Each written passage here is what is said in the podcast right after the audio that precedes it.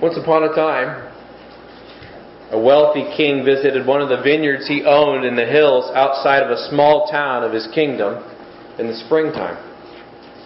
And while he was visiting his vineyard, he met a farm girl nearby as she was taking care of her family's vineyard.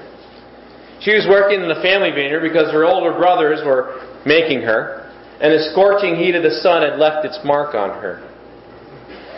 The king got to know her a little bit and fell in love with her and began to court her and visit her in her country home. But she was hesitant to marry him, even though she loved him as well, because she knew it was a big decision and a lifelong, serious commitment. But eventually she agreed to marry him. The king sent a royal wedding procession to bring the girl to his palace in the capital city.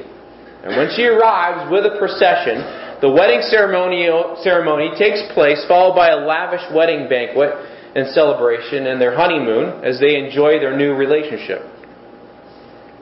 Later on in their marriage, some disagreements surface, and the king storms off in anger.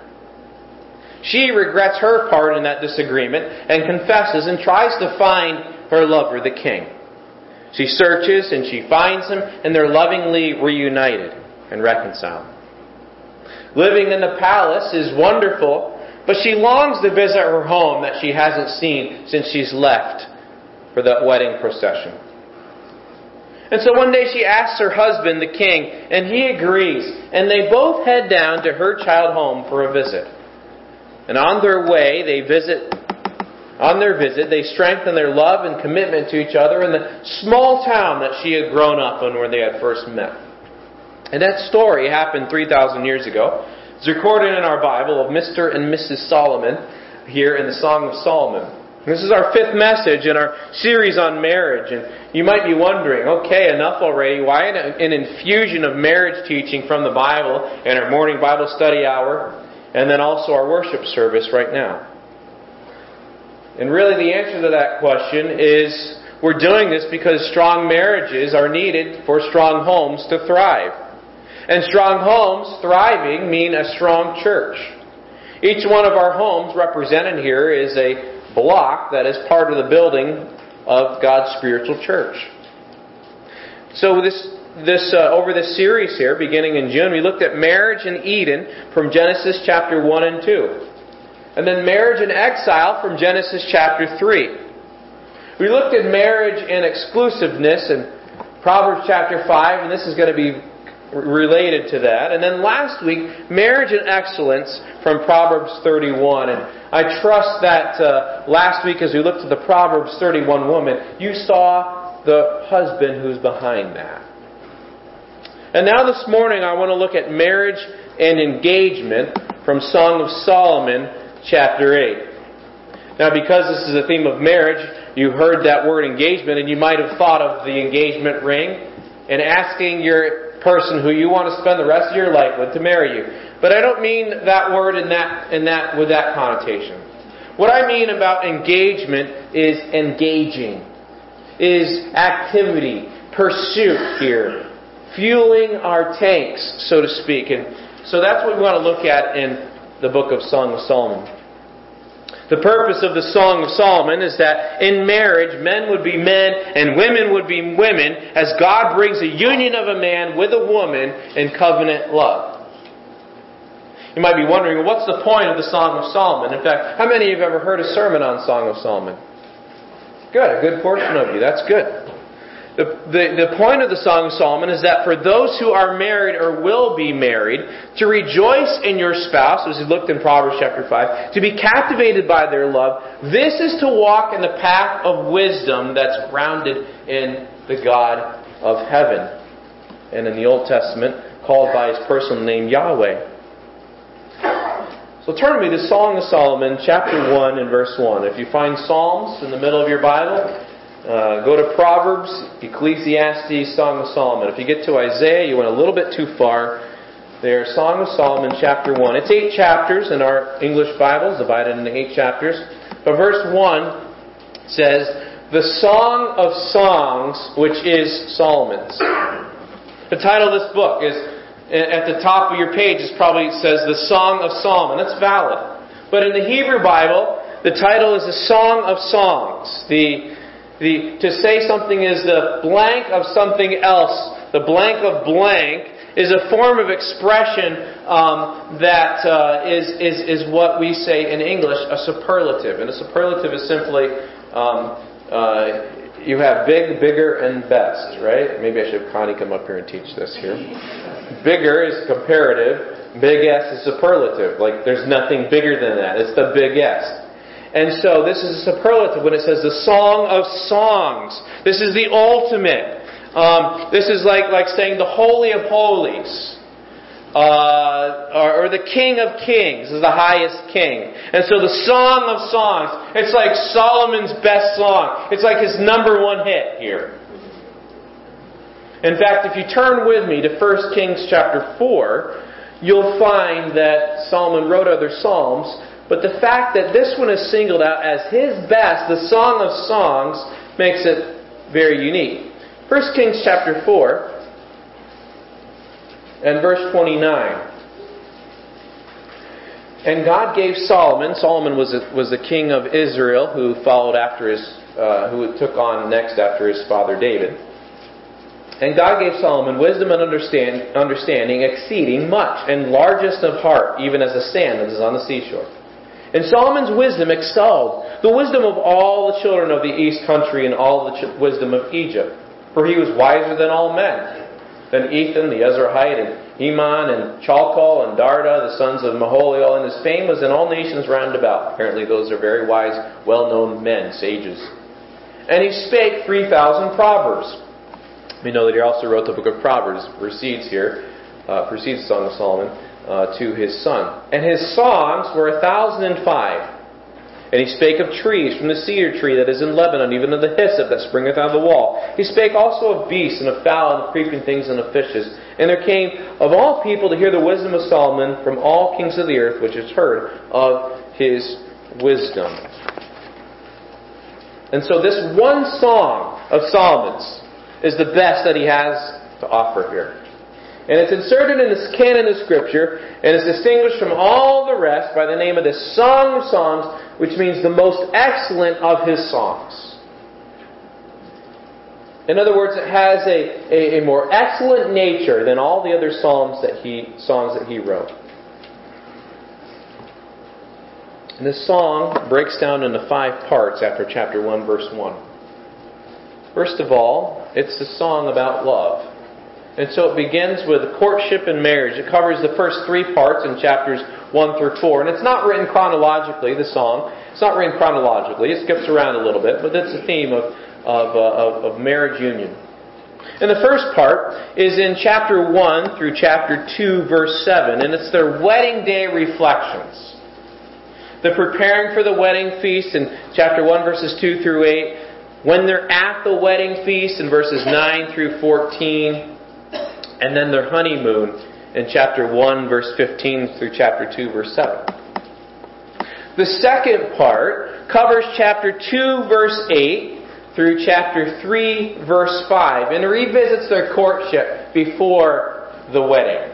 That springtime visit where they met in chapter 2, verses 8 through 17. And then the wait as they're separated before the wedding day in chapter 3, verses 1 through 5. The third part is their reflections on their marriage. And chapter 3, verse 6, all the way through really chapter 4, the beginning of chapter 5, verse 1. And they remember their wedding procession in chapter 3, verses 6 through 11, and then their wedding night in chapter 4, verse 1 through 5, verse 1. And then the adjustments that need to be made because they're both fallen creatures. Are adjustments that need to be made. Cover the last two of the five parts of the song in chapters 5 through 8. The problems that came up, you'll find in chapter 5, verse 2 through chapter 6, verse 9. And then their return and their visit back to their child home where they first met, uh, her childhood home, in chapter 6, verse 10 through 8, verse 14.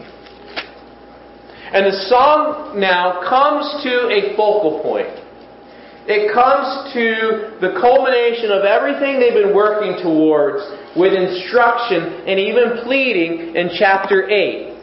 And the wife pours out her heart to her husband. And this morning's message is going to be from verses 6 and 7 of chapter 8. Set me as a seal upon thine heart, as a seal upon thine arm. For love is strong as death. Jealousy is cruel as the grave, and the coals thereof are coals of fire, which hath a most vehement flame. Many waters cannot quench love, neither can the floods drown it. If a man would give all the substance of his house for love, it would utterly be condemned. That's on page 599 if you Bible, if you have a Bible this morning here. Verses 6 and 7. So, he, so she pleads, place me like a seal over your heart, like a seal on your arm. I'll explain what a seal is. It's not the little animal there by the breakwater. Um, and then she says, For love basically is as strong as death. She says its jealousy is as enduring as the grave. Love flashes like fire, the brightest kind of flame. And she says, Many waters cannot quench love, nor can rivers drown it. If a man tries to buy love with all his wealth, all of his house, she says, that would just be an offer that you would just scorn. It's ridiculous. You can't love that. You can't buy that. So, really, what point of this passage, these verses, the summary of the Song of Solomon is this a love that lasts, a love that endures, doesn't happen by default. It doesn't just happen. The carcasses of destroyed marriages that are strewn all over the landscape of our country and even our churches were marriages that stopped engaging. The effort to drive the vehicle after the wedding stopped when the tank ran out. When the tank of attraction and infatuation was empty, that was it. They stopped putting the fuel in the tank of their marriage, and when the fumes whiffed it out, that car slowly coasted to a stop and the ride was over. Now, you would think it would be a ridiculous thing to buy a brand new car from the car dealer, to drive it off the lot, to buzz around, and then when it ran, ran out of gas, to abandon that car and say that car was no good. But sadly, that's what happens with marriages that thought they could run by default. You see, a marriage worth making vows before God and witnesses is a marriage that is worth constantly engaging in. Constantly fueling the tank, always checking the gauge, because the fuel always needs to be replenished. And in these two verses, we have God's will for our marriages that will keep the fuel tanks filled till death do us part as you vowed.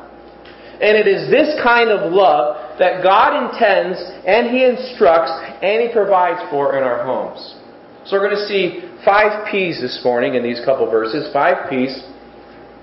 Uh, a plea, power, protection, product, and price. First of all, I'd like to look at the plea here. In verse 6, she says, Set me as a seal upon thine heart, as a seal upon thine arm. A seal in those days was like your driver's license and your credit card and everything that you owned all in one. What it was was a hollow cylinder, and on that cylinder had a certain pattern that you would roll over uh, uh, over um, uh, soft wax as your signature, your imprint. And everybody had a had a different one. And you would put a piece of thread through it, and you would wear it around your neck, and that would be like put well nowadays just your, your, the chip on your card, on your credit card, uh, or your official signature. It was a very special thing, and if someone else got your seal, that would be identity theft 3,000 years ago. And so, what she is saying here is see me as your seal. See me as the thing that hangs around your neck as something you protect, as something that is a precious possession. She says, uh, she is pleading for him uh, to, to provide security and closeness and never separation. Because God had said it all the way back in Genesis, even in Eden, He said, the two shall be one flesh.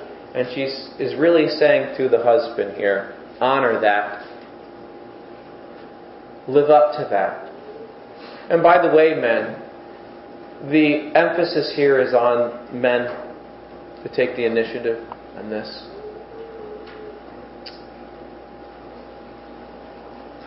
Ray Ortlund, Hebrew scholar, says this about this phrase. To paraphrase and expand what, what she is saying, he's saying, Make me near and dear to you forever.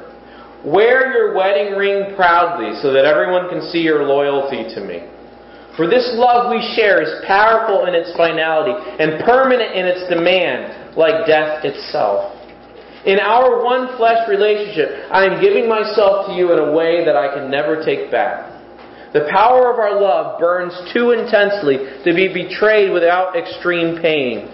And the Lord Himself is the one who made it so. Our love is sacred. It must not be violated. It is worthy of our all. Our romance comes down from above. And so there's her plea. Set me as a seal. And she also says this about it. She says, Set me as a seal upon thine heart, as a seal upon thine arm. His arm was a symbol of strength. And she wanted to be able to rest on his strength. But also notice here the power. The power. She says, For love is strong as death.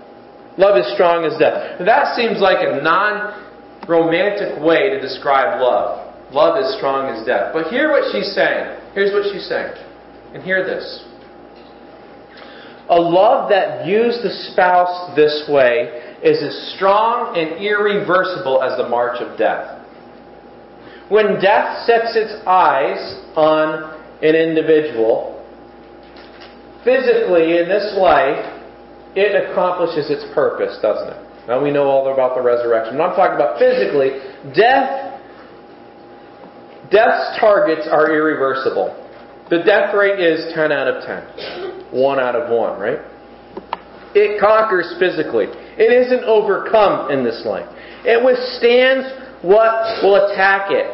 And she's saying, just as death is powerful in this way, and it conquers, so is the true love of cherishing. It is powerful. It conquers everything in its path.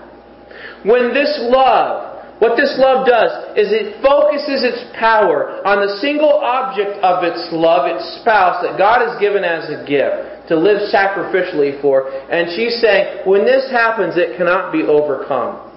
It does not give up. And death does not give up. Death locks whatever is in its grasp and holds it. And so she says, love needs to do that too. So there's a power here. There's a power here. Thirdly, notice protection. Protection. She says, she compares love to be as strong as death, and then she says, jealousy is cruel as the grave. The coals thereof are coals of fire, which hath the most vehement flame. And what she's saying is this jealousy is as, is as enduring as the grave. So she adds another word picture to describe this love in her plea a burning jealousy. Now, when we hear that word, jealousy, we automatically think negatively. But jealousy is a good thing when it is within its proper boundaries. God Himself is called a jealous God, and it is not because He is insecure. Proper jealousy is simply asserting the rights of proper possession and privilege. Wrong jealousy is when desires are not set on what is not proper within the bounds. But jealousy that is set within the bounds of what has been determined to be proper is right jealousy. Let me give you an illustration of that. Suppose when you go home today, you walk into your house and there's a whole other family living there now. It would not be wrong of you to be jealous of your house and to exercise what needed to be done to remove those who have not been given that proper right of possession. Let's take it a step further. Suppose you return home from work and you find out that your child is now in the possession of another set of parents. That ratchets us up a little bit tighter, doesn't it? because you recognize that that child has been given to you for God's glory, for God's purposes here. That child belongs to you. They have no right to just do that. Have no right to just take your child away and claim them as their own. You have a right to be jealous about that. And what about an even higher level here that we're talking about today? Your wife.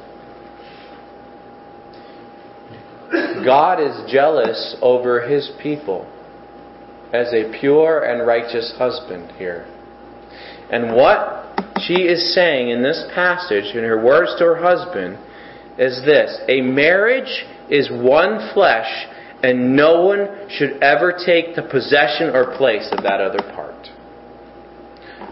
All others are dead to the other who would compete for that kind of love because this is the one who she has set her love on and is now her one flesh. And so there is a proper jealousy here. There is a shelter, in other words. There is a secure place in this jealousy that would guard his most prized possession. And just as the grave never gives up what is in it, so true love is a holy jealousy for the prized possession and would not give them up. In other words, this love is relentless. It is intensely concerned for the one who is loved and their well-being. It is jealous, and that is right. So there's a protection there. Fourthly, there's a product. There's a product. Talks then about coals being coals of fire, a very powerful flame.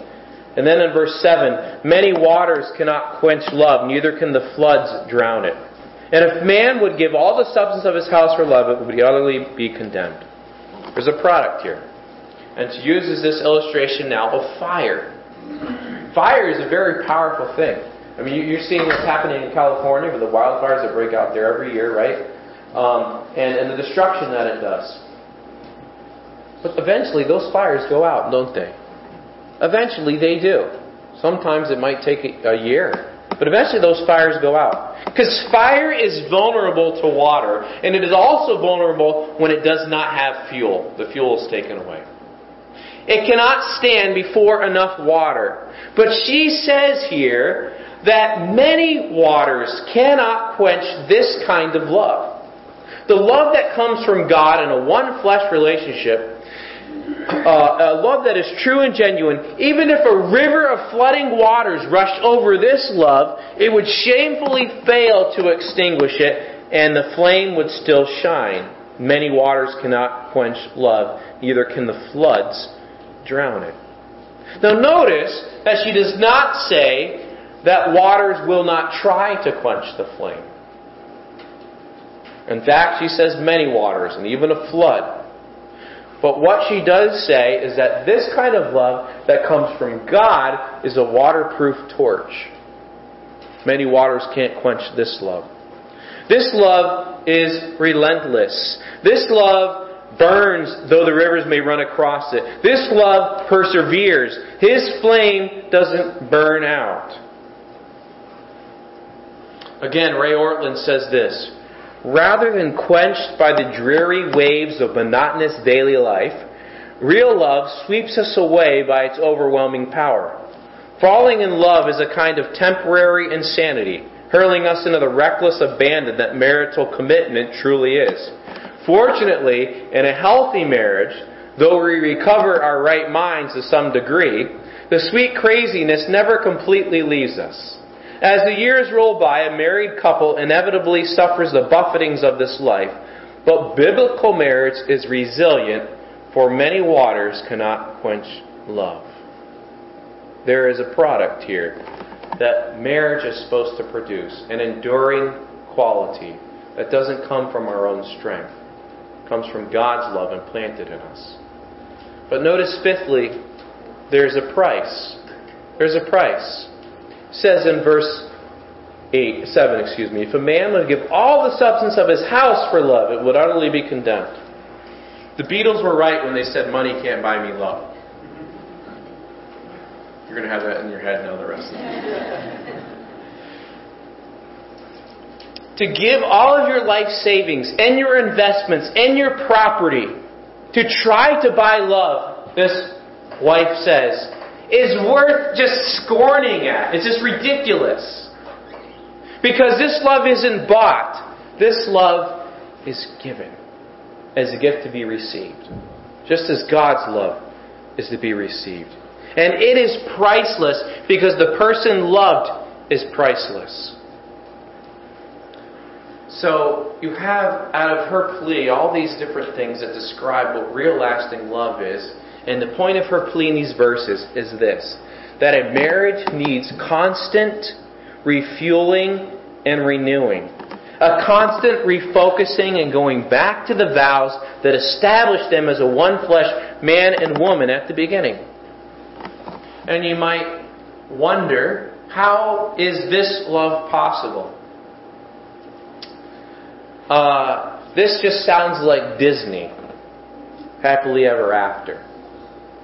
This just sounds like the fairy tales and whatever movie tries to portray love as.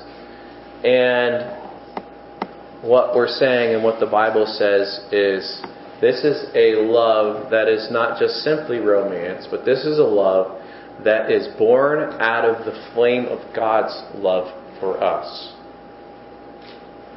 The flame of this enduring love is not kindled by man, but is kindled by God. He is the source of love. And we are only able to love in this way because John tells us because he first loved us in Christ. And in fact, in Ephesians chapter 5, which we will get to, this kind of nourishing and cherishing and honoring love is only possible because of Ephesians 5:18 that precedes it, which says, "Be continually filled with the Spirit." If our life of obedience to God in our marriage depends on whether or not we are letting the Word of Christ dwell and umpire our lives richly as we are dependent on the Holy Spirit's will of God for our lives as revealed in the Word of God, the Bible. And that means that that doesn't happen by default either.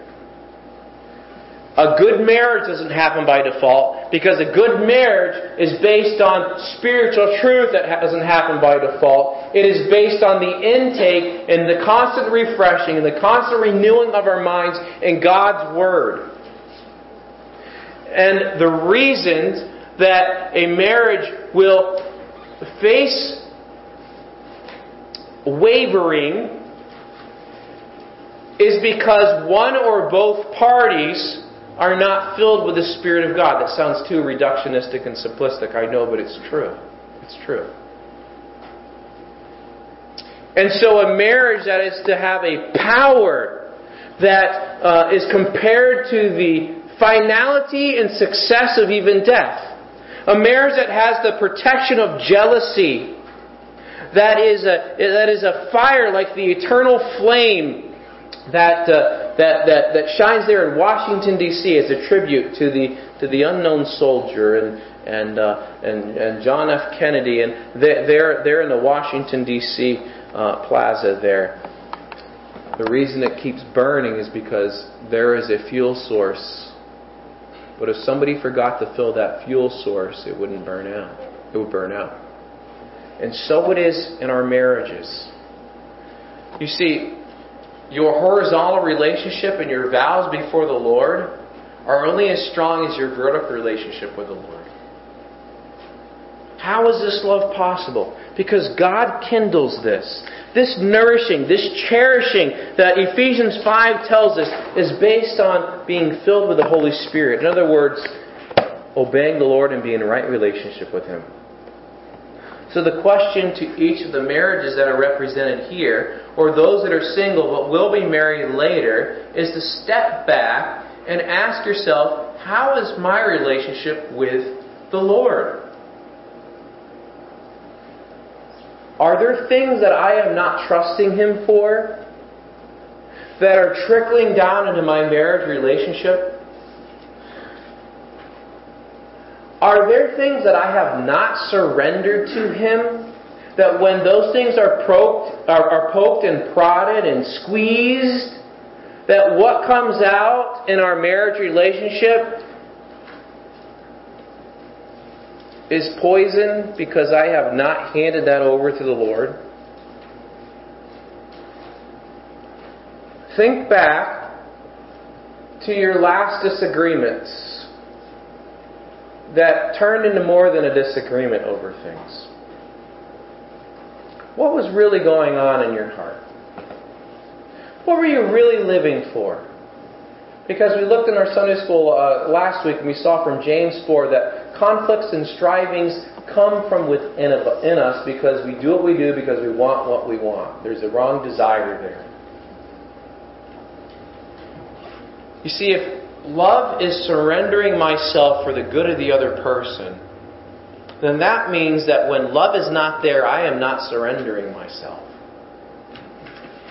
And so married love is nothing less, the kind of love that she is describing in Song of Solomon chapter 8 and saying, we need this in our marriage.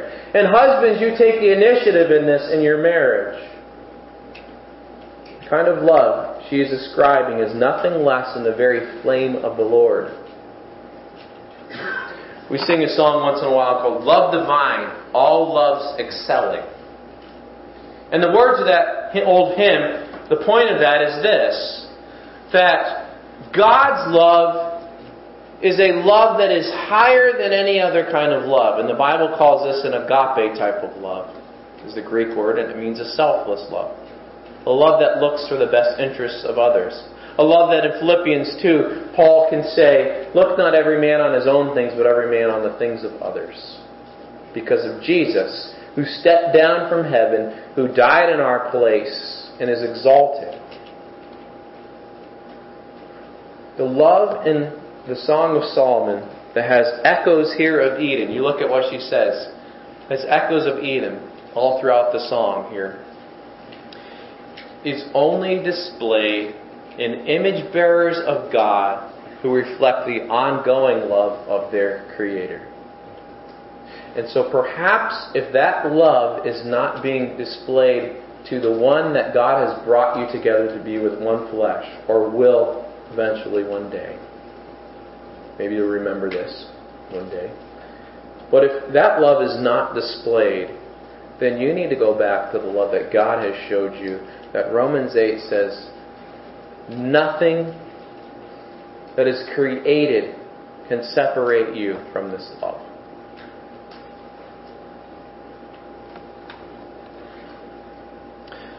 This woman, who's called the Shulamite in Song of Solomon, recognizes that she doesn't live in Eden. She lives in a world of exile, a world of brokenness. And that world of brokenness means that there is, as we heard this morning, a war that goes on between God's kingdom and our kingdoms. And she understands that if she is going to have sustaining love, her marriage must be a marriage that is engaging continually. A marriage that is not harboring bitterness. A marriage that is not trying to control the other person. A marriage that uh, uh, uh, is, does not walk around always suspicious of the other person but a marriage that serves the other person selflessly. And if so, then that is a strong marriage. Not immune from the waters that will come, but able to withstand the storms that blow against it because that is not kindled in man's heart, that's kindled by the love of God.